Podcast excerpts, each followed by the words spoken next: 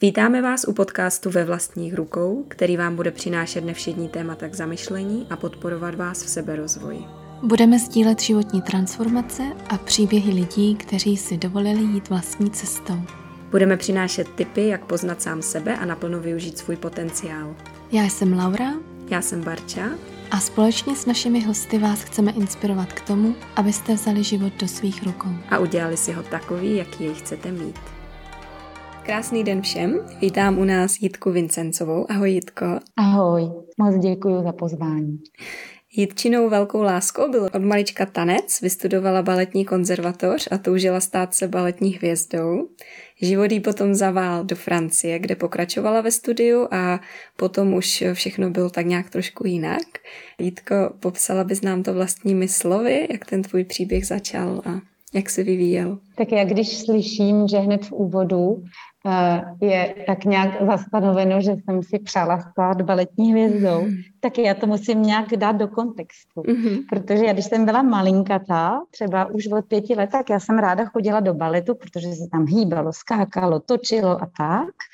Ale také jsem strašně ráda malovala hvězdy hvězdičky, strašně moc hvězdiček na bílý papír a potom jsem tam vybarvovala černý, prostě jsem si dala strašnou práci s tím, aby ty hvězdy tam svítily.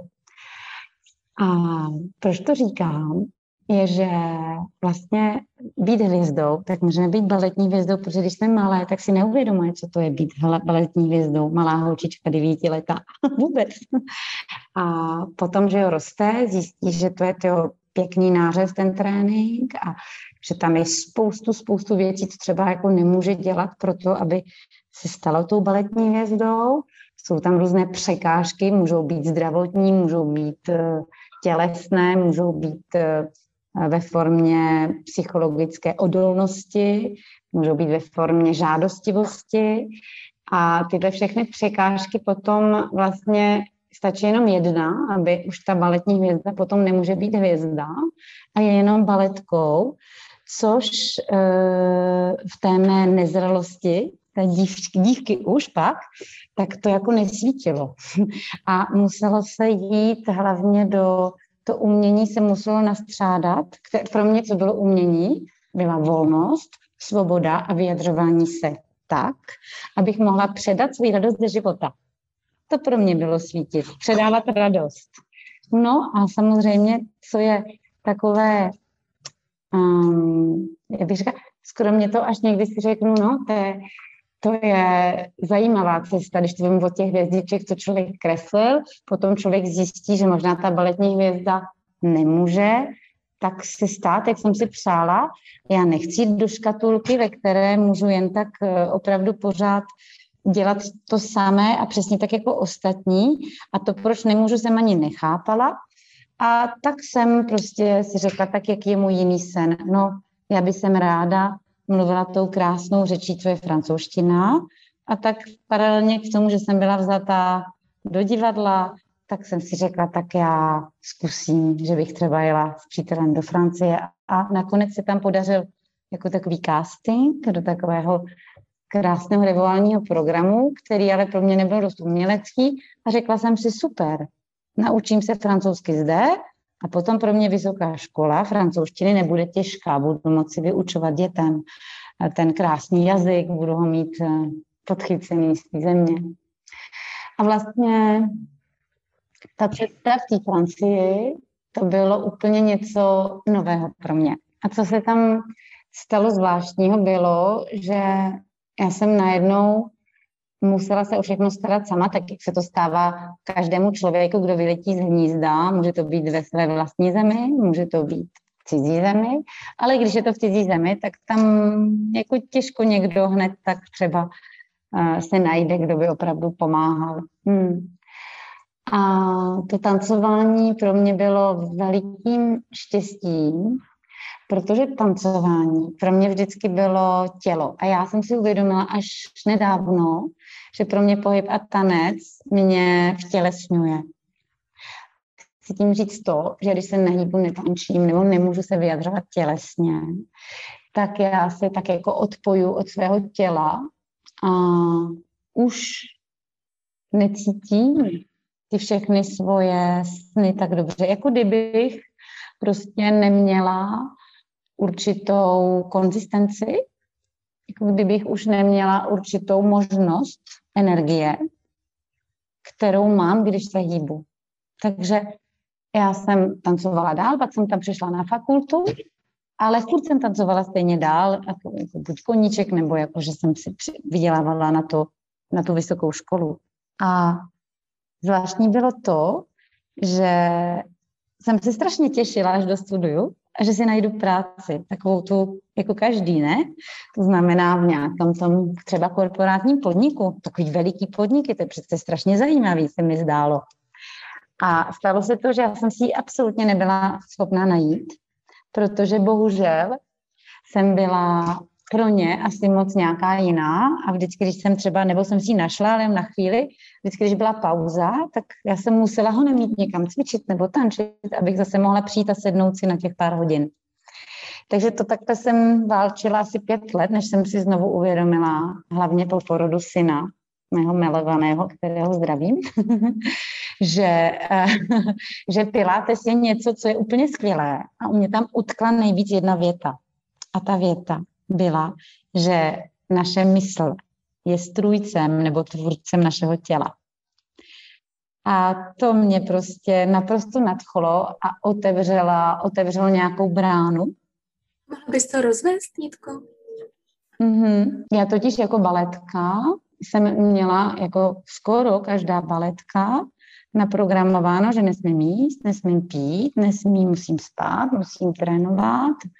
A tohle všechno dá to, že moje tělo bude takové, jaké ten, kdo ten balet třeba organizuje, choreograf, ředitel divadla a tak dále, že to potom bude vyhovovat. To znamená, že tam byla velká negace přirozenosti toho těla.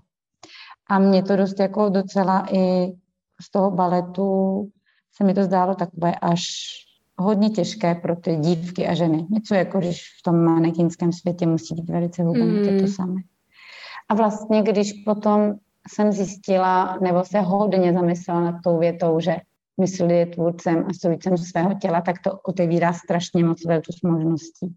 Takže z toho zavřeného náhledu na to tělo, kdy jenom když ho budu hrozně moc trénovat a strašně málo jíst, že může být takové, jaké oni chtějí, se stalo přivítání téhle věty, doplněné ještě dalšími pár větami od něho, které jsou úžasné, kdy opravdu tedy já si to můžu udělat tak, jak chci. Já můžu být svobodná, můžu se hýbat, jak prostě mm, to jde nejlépe, jak mi to léčí a já jsem poznala léčení toho těla přes to Pilates.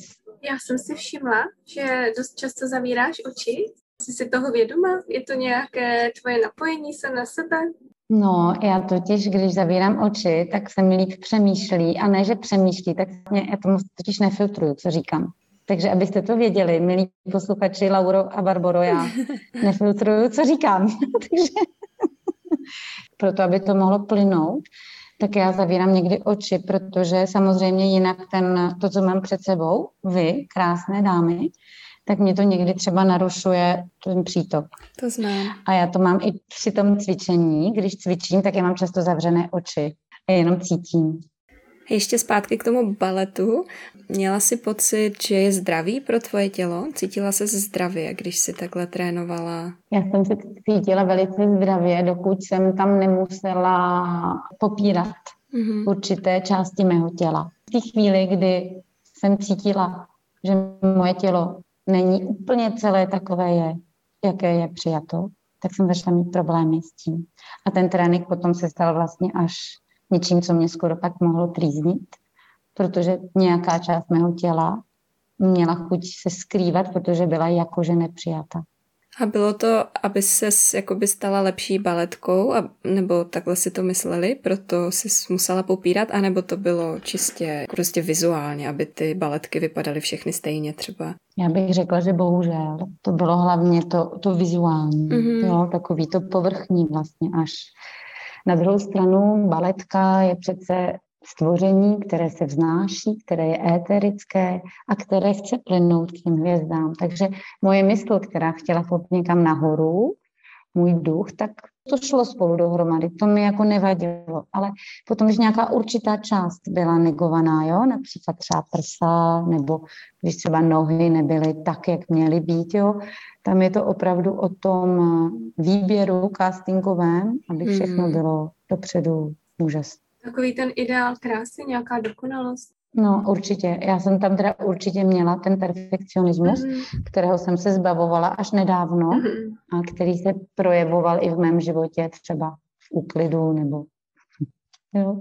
Myslím si, kdo chce, když někdo dělá balet, tak většinou je tam to hledání té nekonečné krásy nebo něčeho perfektního, něčeho ideálního, to se ani nedá popsat.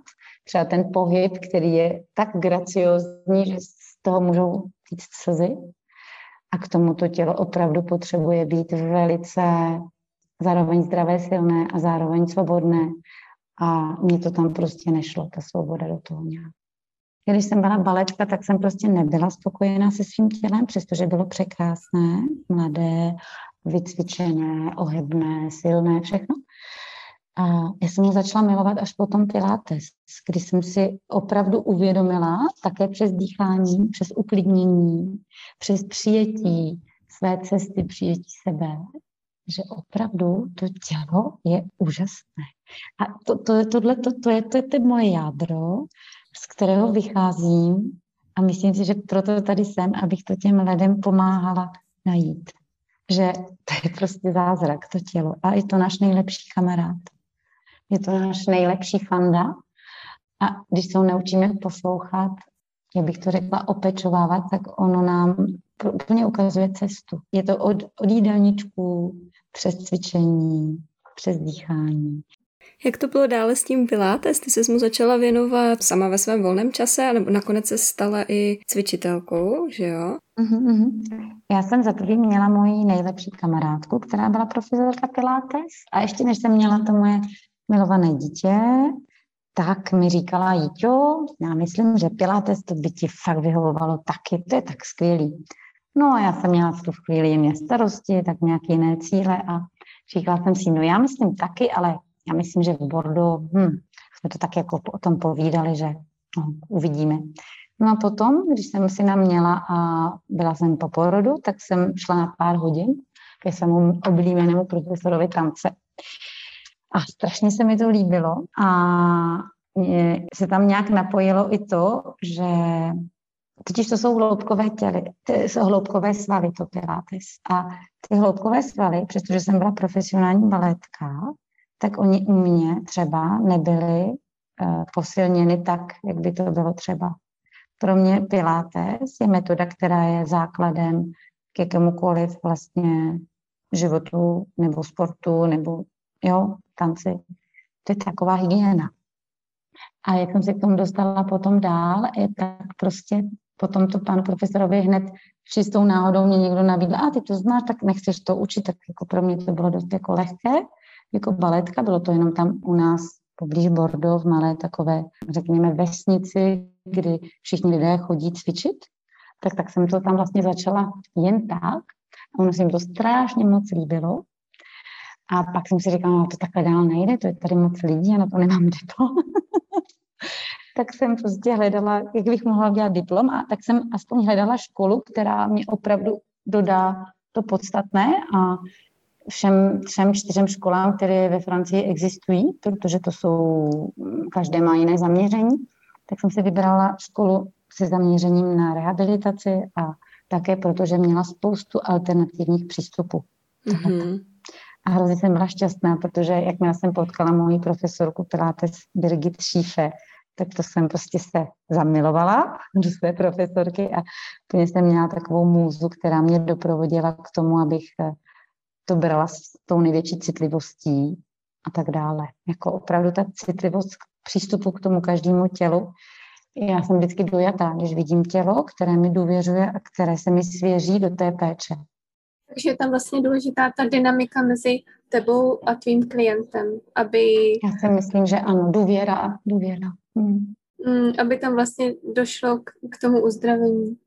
Ano, protože samozřejmě, jak to tak už bývá, tak nemůžu vyhovovat všem. Takže to je strašně důležitý ten kontakt, mm-hmm. protože tam se děje strašně moc věcí. Mm. Z toho Pilates, potom jsem přišla na hypnózu, protože jsem cítila, že potřebuji doplněk toho, jak bych to řekla, té mysli pro ty lidi, co jsou opravdu ve stresu a nemůžou z toho pořádně dýchat.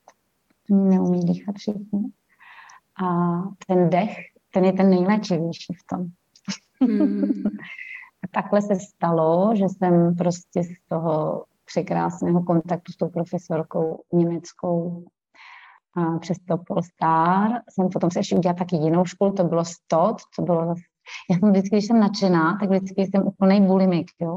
Takže jsem jela, jela jsem kurz za kurzem a jsem to všechno musela poznávat, střebávat a prostě jsem, to jsem vydělala, to jsem zase utratila za kurzy samozřejmě.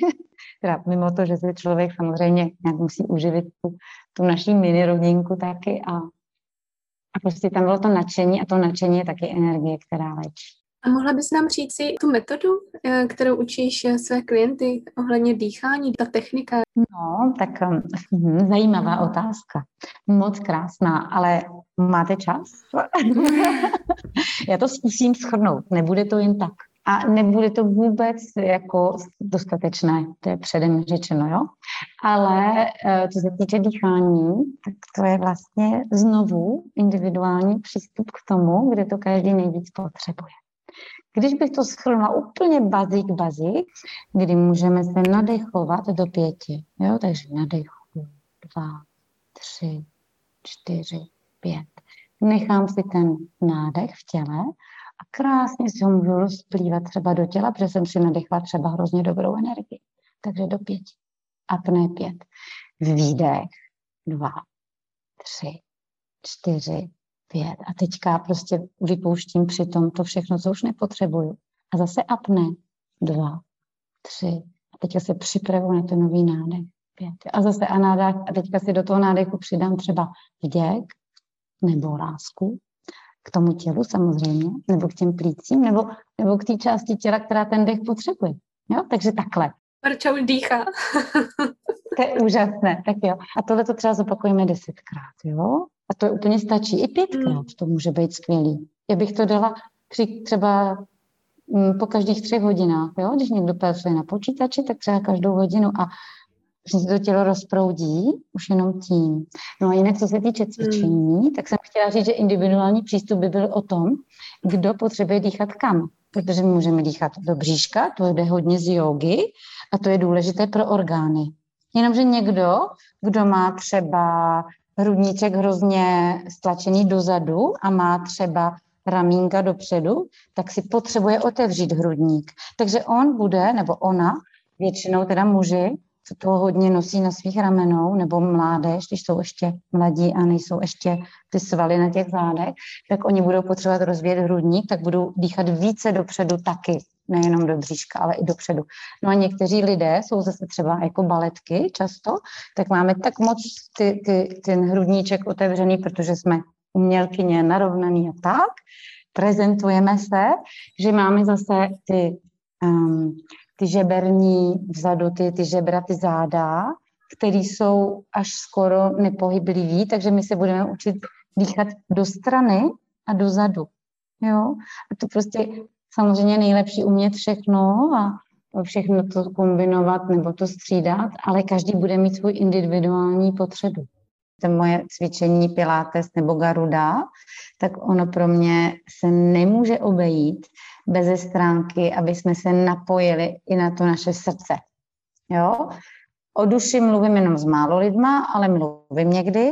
A právě třeba stará paní, o kterou už se starám 80, je teď 88, tak ona měla veliký problémy s kolenama a to cvičení, když se veme i s tím šaháním na to, když se to veme opravdu s dýcháním, tak se jí zlepšuje tlak, a noha je čím dál vlastně rovnější za těch šest let. Jo. Já neříkám, že je úplně rovná, ale je to čím dál lepší a ona dělá takový krásný pohyby a je prostě vidím, že tam ta péče je, no, že prostě je to opravdu o tom, že ona dýchá, že ona vždycky doma si opakuje pár věcí a že věří, že má moc nad tím svým tělem. Že se mi povedlo v, těch, v tomto pokročilém věku jí předat, že ona má moc nad tím svým tělem a ne třeba doktor, co jí jenom předepisuje prášky. A mně se strašně líbilo, jak potom ona přestala brát ty prášky na ten tlak a vždycky mi říkala, tak jsem byla u doktora a říkala jsem mu, že moje cvičení pilates a dýchání mě snižuje tlak. A on mi na to řekl, no jo, no jo, no jo, jako kdyby si myslel, že to není pravda. Já říkám, no ale to nevadí, to jako hlavní je to, že se ten tlak snižuje. Jako, a to je takový můj příklad oblíbený, protože ta paní je starší a já strašně ráda pracuji se staršími lidmi. Jako hodně staršími. A já mám pocit, že ty starí lidé jsou v té společnosti, teda obzvlášť francouzští, protože já to tady vlastně moc jako nemůžu posuzovat. Že oni jsou hrozně takový izolovaný a oni potřebují hrozně moc lásky a něhy. A když prostě se o ně staráme s něžným dotykem, tak už jenom to jim úplně navozuje zase chuť znovu žít. A já mám pejska a když oni přijdou a tam ten pejsek můj na ně je volizuje třeba, tak oni jsou z toho šťastné. A to štěstí je léčí. No, protože tam jim pejsek vyjadřuje něhu, nebo že já jsem na ně co nejjemnější, ta jemnost, ta něha. A to mně přijde, že právě léčí, proto říkám, že vlastně potom ta péče může být skoro jakákoliv, hlavně když cítíme, kam i ten člověk potřebuje, z který stránky, jestli to je mysl, nebo jestli to je srdce, nebo jestli to je duše, a nebo jestli to je opravdu jenom tělo, řekněme, pro tu nohu, která potřebuje trošku srovnat tu, ten kloup kolení oproti tí kyčli a tomu kotníku. A některý jiný člověk to může být o tom, že třeba potřebuje jenom trošku si mm, zvědomit, že to, co jí, tak to je vlastně buď lék, nebo taky pravý opak. Jenom je vlastně navíc k tomu uvědomění, že jsou prostě v tom jejich věku, po té osmdesátce, pořád schopní se vyvíjet k tomu nejlepšímu, co vlastně si můžou představit. A, nebo ani nikomu bych neřekla, že že prostě si může vymyslet, že bude mít o 100 kg méně například, ale že prostě ta cesta, ten pocit a to přivlastňování si tý, že vlastně si vzít znovu tu moc nad tím svým tělem. A tu moc to myslím spíš jako tu péči, no. Dokázala by si poznat na člověku, který je vlastně plný stresu a stuhlý a někdo, kdo je vlastně uvolněný a miluje své tělo? Jo, ono je stres a stres, protože někdo má veliký stres a je tak odolný, že mu to nic nedělá. Hmm. Někdo je tak citlivý, jako třeba já, že jenom málo stresu mi udělá velké věci. Hmm. Když máš právě člověka, který, jak říkáš, je hodně citlivý, tak mm, nebudeš chtít, aby se znecitlivěla. Tak jak by si zvýšila tu odolnost? Hmm. Když je někdo citlivý, tak to znamená, že většinou třeba trpí tím, že to není přijatý úplně a že právě je tam třeba nějaký ty emoční třeba i blokáže. Při tom cvičení se to může ukázat v tom, že někde není ohebný, no, třeba v bedrech nebo v kyčlích. Tak vlastně spolu jdeme to tam uvolňovat, protahovat a naopak z druhé strany posilovat, aby se to tam vlastně vyvážilo, protože ono se jedná o, o vyváženost v tom těle, jo? Ono je to vlastně funguje na tu psychiku, když je někdo v tom stresu a je stuhlý, takže ty vlastně tím cvičením ho rozhýbeš, tak uh, tam je nějaký ten efekt na tu psychiku? Úplně, úplně. Hmm, hmm. Neříkám, že to má každý tak evidentní, ale někteří to lidi to mají vyloženě spektakulární, jo? Protože uh, v tom je ten takový malý zázrak, že se spojuje pohyb dotek, protože když jsme třeba na podložce na zemi, tak ty cviky některé jsou vymyšlené tak, aby určitá část na té zemi byla a nemohla se od toho odlepit, od té země.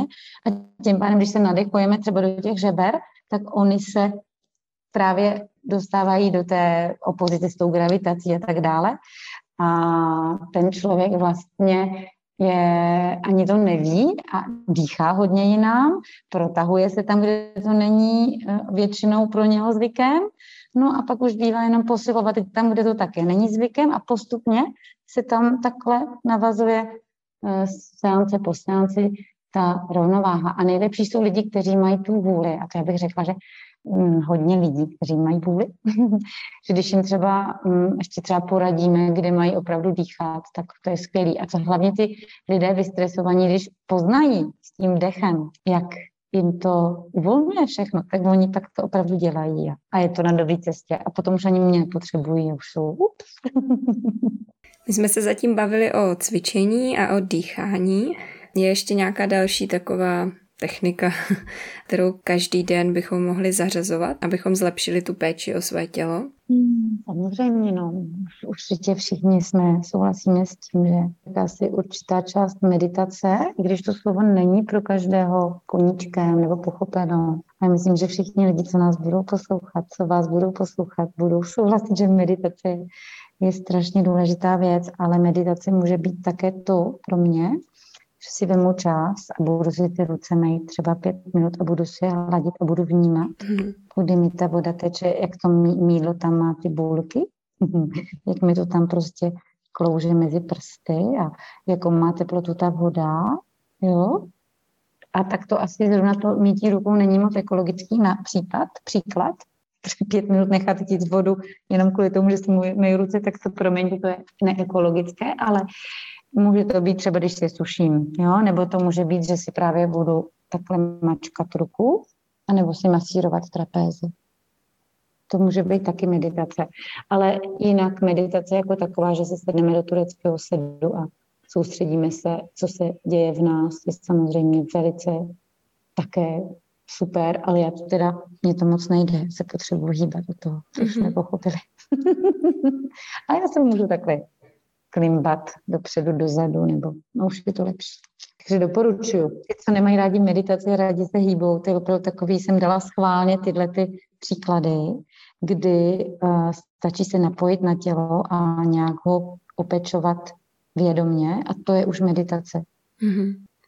A kde bys řekla, že má prostor třeba kosmetika? Já myslím, že spousta žen třeba vnímá jako takový základ péče o těla. Když se řekne pečovat o tělo, tak je to prostě něco si na to tělo jako mazat, nějaká chemie. No, to je takové to, v čem jsme vyrůstali všechny. A já sama si spoustu, spoustu let. Já jsem i v jednu dobu si dávala anticelulitní krémy, samozřejmě, a já myslím, že jejich efikace tam může být dobrá, ale dneska už bych to nedělala, protože znovu se vrátím k tomu, že no to je takové až kruté, jo, možná tohle říct, ale že ta celulitída tam pro něco je. Mm-hmm. A tak si musíme, musíme s ní se nějak domluvit a přijmout jí, aby ona mohla nějak odejít. A já bych skoro více doporučovala třeba takové to masírování přes ten takový ten základ, že to tam rulujeme třeba, jo, tu kůži, tu, tu celulitídu má a jak ty krémy jsou chemické, tak nám bych to spíš řekla, že narušuje to přijímání a vnímání.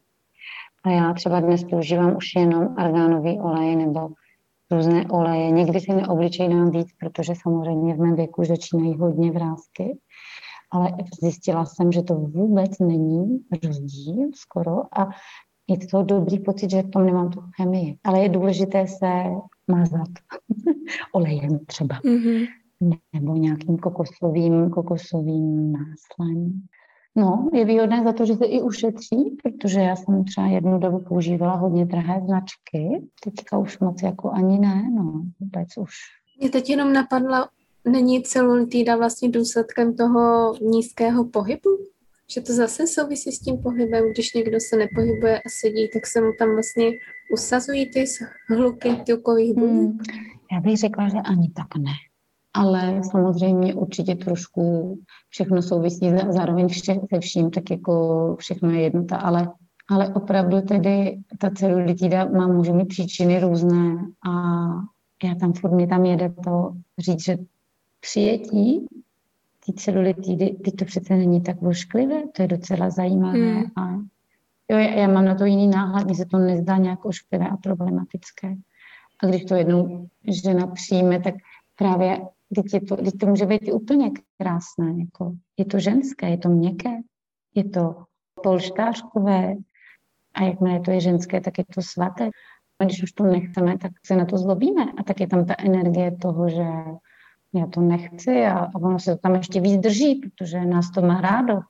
Tak musíme přijmout, poděkovat tomu a třeba. No, ale já vím, já moc hrozně chápu, že když to vím sama dobře, když jsem byla baletka, že každé kilo pro mě bylo těžké a právě v tom byl ten problém, jo? že potom přesto piláte se to přijetí toho, že každé kilo je úžasné, že na mě je, tak potom to vlastně může odejít. No, já jsem to opravdu měla tak, ještě můžu dodat k tomu příklad, že já jsem přestala v jednu dobu rok profesionálně a měla jsem jenom studia. Jo? I když jsem teda cvičila, jsem furt dělala třeba nějaký aerobiky, tak jsem přibrala 12 kilo. 12 kilo, to už není málo. A těch 12 kilo mě docela rozčilovalo, ale jako jsem zjišťovala, že lidi se na mě dívají jinak. A jako proč? 12 kilo jsem, 12 kilo tam, nechápala jsem, proč už mě nevidí najednou tak krásnou. To mě jako mrzelo. A na druhou stranu jsem si říkala, no a to je strašně krev a mlíko, to je super, to je, to je ženské, jo. A, samozřejmě k tomu, že jsem potom se pokračovala tancovat dál, tak jsem přeci jenom si říkala, tak jako jo, tak jako já to musím přijmout, jinak to nemůže jít pryč. A jakmile jsem to přijmula, tak to potom začalo odcházet.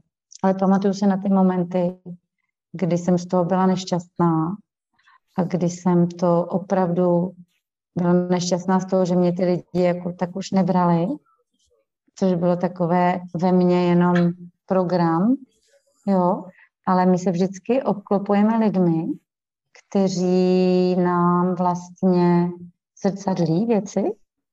A já v tu dobu jsem měla třeba okolo sebe lidi, kteří měli rádi to, že jsem vypadala tak a tak. A když už jsem tak nevypadala, tak už jako je nezajímala. A tak už v tom mladém věku, tomu bylo 22 nebo 3, tak jsem právě si uvědomila, že to, to teda to není zajímavé, takovéhle lidi. Já, já radši budu silná, přijmu to a potom uvidíme. A on opravdu, jakmile jsem to začala přijímat, to bylo léto nějak a já jsem schválně na tom, že jako baletka jsem byla hodně psychicky závislá na tom, abych vypadala tak a tak. Jo, hodně, opravdu. To byla moje práce. a vlastně a mohla bys nás provést, jak se to může žena přijmout, cokoliv souvisí s jejím? Já se budu určitě snažit co nejlíp. Já bych řekla, já se možná to snažím nastíňovat od začátku možná, ale teďka je ta dobrá chvíle to možná jako opravdu nějak zkusit zlidštit nebo to tak uchopit, jo. Tak já prostě mám i kamarádky, které třeba měly širší boky nebo takové ty širší stehna a měly z toho hrozně hlavy, když byly mladé, že to jako nejde takový. A já zase potom měla problém s tím, že jsem měla ty špičky v tom pase těch 12 kilo, jo. A prostě jsem si řekla, tak co, budu takhle se tady trápit, že ty lidi mě nějak to že já chci být taková, že někdo nějakém magazínu mi tam ukazuje úplně překrásné modelky a že tak nevypadám. Kvůli tomu nestojím za nic. To přece není pravda. Hlavně v tu dobu mm, jsem přece jenom ještě měla tam ten pocit, že nějaký hlasy mi říkali, No jo, ale fakt jako tě 12 kilo, jako 12 kilo, víš, a podívej se, už to nemáš tak a tak, nemůžeš si vzít tuhle sukně. A já vždycky, já jsem si říkala, ale já chci být zdravá. A pro mě zdravá bylo být silnější. To nebylo být hubená jako baletka v tu dobu. Pro mě, pro mě, jo, v tu dobu, pro mě v tu chvíli. No a postupně jsem to vlastně přijímala, jsem na tom pracovala, jsem si to opakovala a to opakování si mi pomáhalo. Ale hlavně jsem nějak jako přijala i to, že ty lidi, kteří by odsuzovali nebo mi říkali, že mám zubnou nebo že to není hezký, nebo já nevím, tak přece to není ta láska. Láska je mě přijmout s těmi 12 kilama a já to musím udělat první. Já to musím dělat první, abych se cítila dobře a už nikdy mm-hmm. se nestyděla za nějakou neperfektnost. A tím pádem uchopit to, že má někdo nějaký kilo někde já bych ho pohladila to kilo, já bych ho, já bych ho poňuchnila, pomasírovala, jo, a s láskou se uvolnila, že to tak má být, že to je OK. To je jako kdyby jsme si řekli, jo, tohle tělo je moje teď, ono je takové, protože se mu něco stalo, něco asi není v pořádku A je to pravda, že ten rok, co jsem těch 12 kilo přibrala, tak ten rok vůbec nebyl v pořádku. Před tu dobu jsem přestala tančit profesionálně, takže jsem neměla příjem a byla jsem v těch studiích začátečních, ten první ročník byl náročný, nevěřila jsem si, že to třeba dokážu v té francouzštině a byla jsem ve stresu. A ten stres na mě působil tím, že jsem vlastně stloustla. A pak jsem se vlastně musela přijmout v tom, že jsem stloustla a že teda, jak to chci. Tak já jsem si říkala, že to chci hlavně, abych byla zdravá a že prostě jsem cítila, že ty kila půjdou pryč, až je nebudu chtít dát pryč. Dokud nepřijmeme sami sebe s tou naší nedokonalostí, ať je to, co je to, tak nás ani to okolí nebude přijímat. Jo, přijímat si takové, jaké jsme a opravdu se přijímat a s láskou. Tyjo, jak pro mě bylo těžké tohle. A ta láska, ta léčí. Toto vlastně bych řekla, že to je snad jediné, co všichni potřebujeme bez výjimky. A jakmile máme v těle něco, co se nám nelíbí, tak bychom se jo, just na to měli soustředit a přijímat to. A jak to máš s tím sebepřijetím dneska? No, já na tom furt pracuju, furt pracuju. Včera jsem na tom pracovala a když třeba už nemám to sebe přijímání fyzický tolik, tak mám zase jiný sebe přijímání, třeba mých vzorců, které můžou být přijmout se jako ve svém ženství, které potřebuje tu jemnost, tu citlivost, přijmout svoji citlivost, která opravdu hmm. mě tady v tom životě teda hodně jako jak bych to řekla, ta citlivost, to je, to je problém a zároveň dar. Takže já zrovna včera přijímala citlivost můj. No. A můžeme se k tomu ještě vrátit zpátky. My jsme se lehce dotkli toho tématu, když je někdo hodně citlivý. A mm, ptala jsem se tě, jak je možné eh, ne ho naučit, ale vlastně mm, mu dát jako kdyby ty nástroje, aby byl více odolný. Když je v prostředí, které ho hodně stresuje, tak jestli něco takového existuje. Já bych řekla, že pokud nás slyší někdo citlivý, tak bude šťastný, protože si řekne, že nejsem sám protože já si myslím, že je mnohem víc citlivých lidí, než si to ani i oni sami uvědomí. A já jsem třeba dlouhá léta se styděla za svou citlivost. Vlastně jsem jí skrývala za jakými si takými si maskami, jakési performace a výkonu. Ta citlivost, to je dár a já bych strašně ráda, kdyby si to každý tak mohl říct, že to je No dár. to určitě ano. To je vlastně schopnost být empatický, že vnímáš ty pocity u lidí bez toho, aby ti řekli, eh, jak se cítí. Ty to vlastně vnímáš automaticky a vnímáš ty energie, které jsou kolem tebe. No, já to miluju vnímat, no. já to miluju vnímat a začínám věřit, že to opravdu tak je. Povíš nám něco o synovi a o jeho tatínkovi, který je cizinec? Vlastně mám syna, který je z tří kultur. Česká kultura ode mě a španělsko-francouzská od tatínka. No, jsem si v životě i mohla teda i zkusit, že vlastně kultura rovná se jakási výchova, mm-hmm. rovná se jakási predispozice k očekávání něčeho od druhého.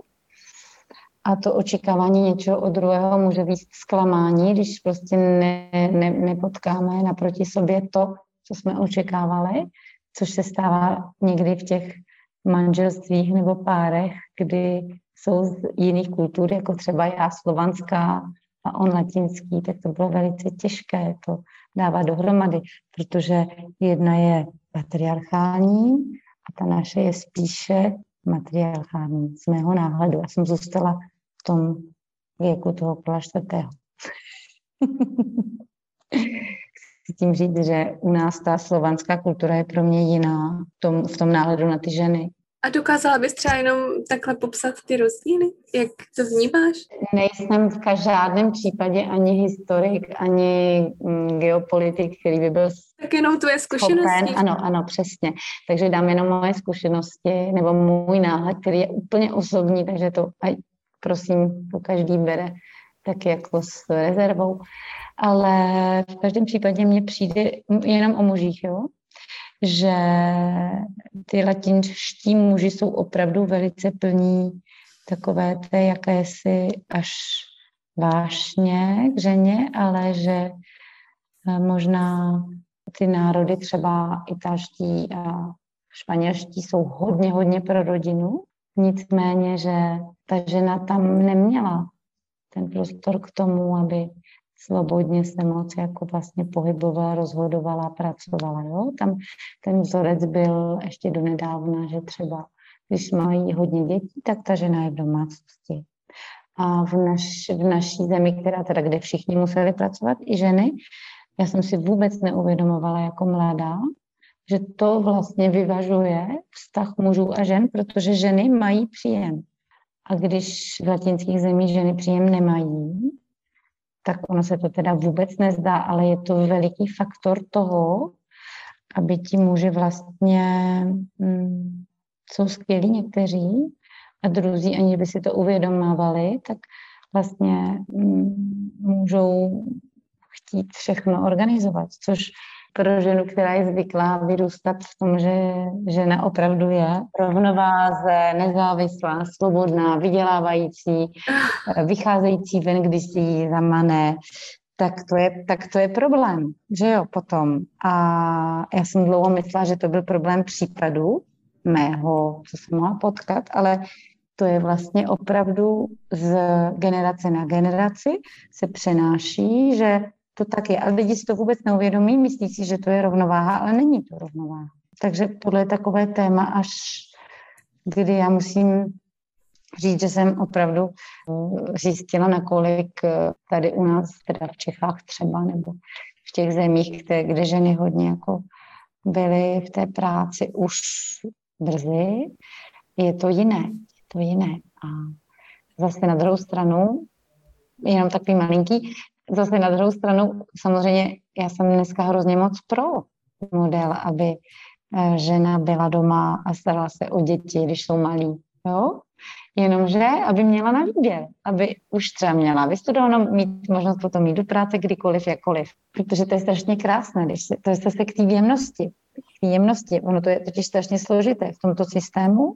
Když žena pracuje, tak jí nezbývá moc času na rodinu ale zase, když nepracuje vůbec a nikdy to nepoznala a je v systému, kdy třeba ten mm, muž je jediný, kdo vydělává, tak je tam stoprocentně nějaká ta závislost na něm. A e, je nádherné, když jsme potom oba dva ve své síle a tvoříme spolu a je to tak opravdu rozhodnuté, opravdu vyvážené, že já se budu starat o tu domácnost a ty děti budu to tady dělat krásný a příjemný a ty zase mi budeš nosit všechno pro to, abych já to mohla dělat.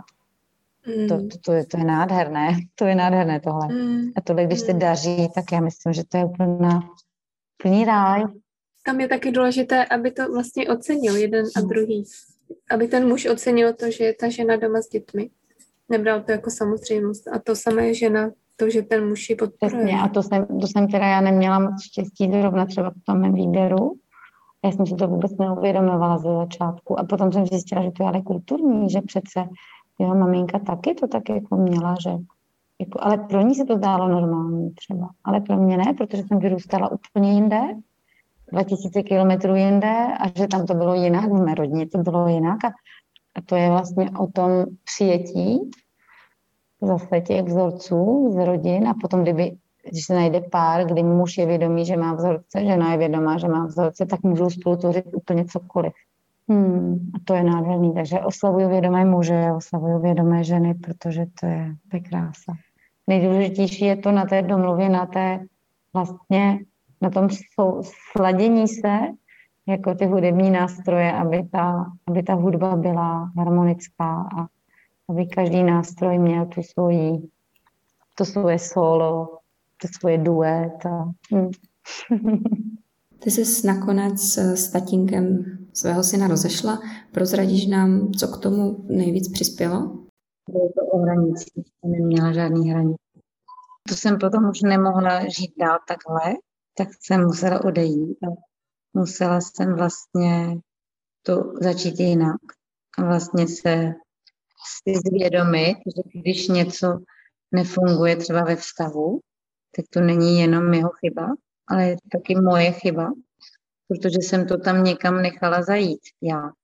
Takže dlouhý proces vlastně toho i léčení z nějakého vztahu, který pro mě byl moc důležitý, který kulturně nebyl naprosto připravený, kde komunikace neprocházela snadno a kdy vlastně oba dva byli velice nešťastní.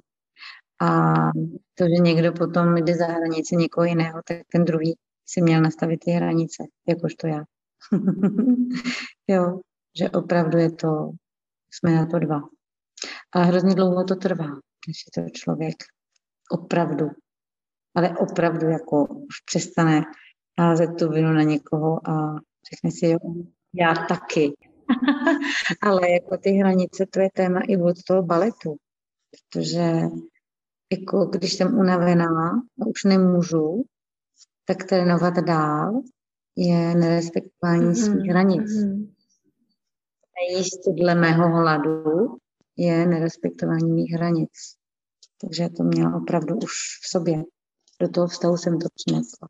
A vlastně podvědomě jsem si našla muže, který měl třeba určité slabosti taky a vlastně vyjadřoval špatným způsobem. A to jsme se takhle poléčili vlastně. Doufám, že on dnes už taky došel k závěru, že jsem nebyla ta, co ho, jo, že on taky tam něco, jo, protože to je strašně těžký vzít si to na sebe. Já si totiž myslím, že, že to není nikdy vina jednoho, protože my vlastně přitahujeme něco, co je nám známé. To znamená, že my třeba jsme nějak zranění a ten člověk v sobě to zranění třeba z části taky má, takže nás to přitahuje. A my se do sebe zamilujeme a pak uh, manifestujeme to zranění tím svým chováním, no, ale většinou nevědomně, takže... Úplně nevědomně, no. Protože já, jak jsem vždycky měla takovou tu tendenci zachraňovat nebo léčit, tak člověk si pak vleze hned do takový tí, a to nevadí, on má tohle, tohle, to já, to, to ta láska, tato, jo. A to ani není naivita, to je opravdový, opravdový vzorec, proto jsem se snažila opravdu vlastně nesnažila, ono to tak teklo samo a těm ženám, že ta láska, to je jako, nebo když někdo řekne někomu, že někdo tlustý nebo hubený, to je pro mě hrozně, hrozně násilná věc to může někoho dovést k sebevraždě třeba až, jo, když se to zesílí ten tlak o tom, nebo opakuje, spíš opakuje. No, takže jo, to bylo opravdu velké, to je, to je velký životní učitel, tohle je ten vztah. Bohužel to jako nešlo v tu dobu nějak jako zvědomit, to už šlo jenom se odpojit, protože už to bylo moc daleko. Jak vnímáš sama sebe vůči potenciálnímu novému vztahu s mužem po tom, co jsi prošla takovou katarzí s tím partnerem, co jsi měla předtím. Víš, jako jestli po tom silném zážitku si dovedeš představit jako další vztah. Jo, jo, jo. Ale chtělo to opravdu odstup a čas tomu pochopení, poléčení, přijetí vlastně těch svých vzorců, které pomáhaly nebo jako tak nějak prostě byli aktivní v tom, co se všechno stalo, jo, okolo těch hranic právě třeba. Já jsem dneska schopná tomu poděkovat, protože bych nebyla tam, kde jsem, kdybych to neprožila, protože když člověk opravdu takhle je v té až hodně hluboké mu ponoření, kdy prostě už ani nemůže jíst, pít, to tělo nepřijímá, protože je úplně nějakém jakém šoku, co se to děje, tak eh, potom může jít jenom nahoru a ta cesta toho pochopení, jak jsme se dostali sem, do toho bodu, vede, já bych řekla, že to je skoro čím víc jsme utrpěli si něco třeba, že to může být potom o to víc světla. Takže OK. Krásný. Vypadáš moc šťastně a veselé. Záříš. No, a vy taky, moc se mi s vámi krásně povídá. Tak děkujeme moc krát, Jitko, že se nám tady otevřela. Bylo to úplně bez filtru, to jsme tady, myslím, jasně cítili. tak za to moc krát děkujeme. Moc děkuju taky a já jsem byla šťastná, že jsem mohla se podílet s vámi na tom předávání pro posluchače něčeho, co jim třeba, třeba přinese něco nového nebo příjemného. Hmm. Moc děkujeme, je krásný. Máme radost, že jste se doposlouchali až do tohoto bodu a když už jste tady, tak moc by nám pomohlo, kdybyste nás začali odebírat, anebo úplně nejlépe nám nechali recenzi na Apple Podcasts, anebo na stránce česképodcasty.cz. Obojím nás hrozně moc podpoříte, protože díky tomu náš podcast získá větší autoritu u vyhledavačů a čím víc nás umělá inteligence bude uznávat, tím snáš náš podcast bude růst a my se mu budeme moci ještě více věnovat.